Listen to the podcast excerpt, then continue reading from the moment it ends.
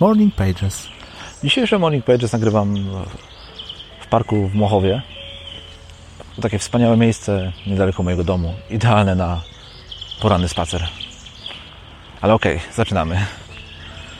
A więc, jaki związek mają ze sobą śledzie i podstęp? Chyba żadnego, ale śledzenie i postępy już dużo większy. A chodzi oczywiście o to, aby śledzić swoje postępy.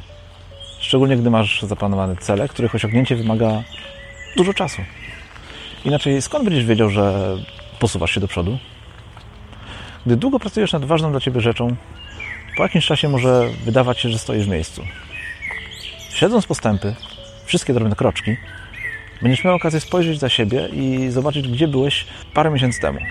Jak daleko tak naprawdę się posunąłeś? Czy pracowałeś wystarczająco ciężko, czy było warto? To zupełnie jak codzienne poranne sprawdzenie swojej wagi. Z dnia na dzień możesz tracić po 100-200 gramów. Czasem łatwo przeoczyć tak mały kroczek, ale przez miesiąc uzbierasz z tego już kilka kilogramów. Jednak bez zapisywania codziennych rezultatów, skąd będziesz wiedział, jak dobrze Ci poszło?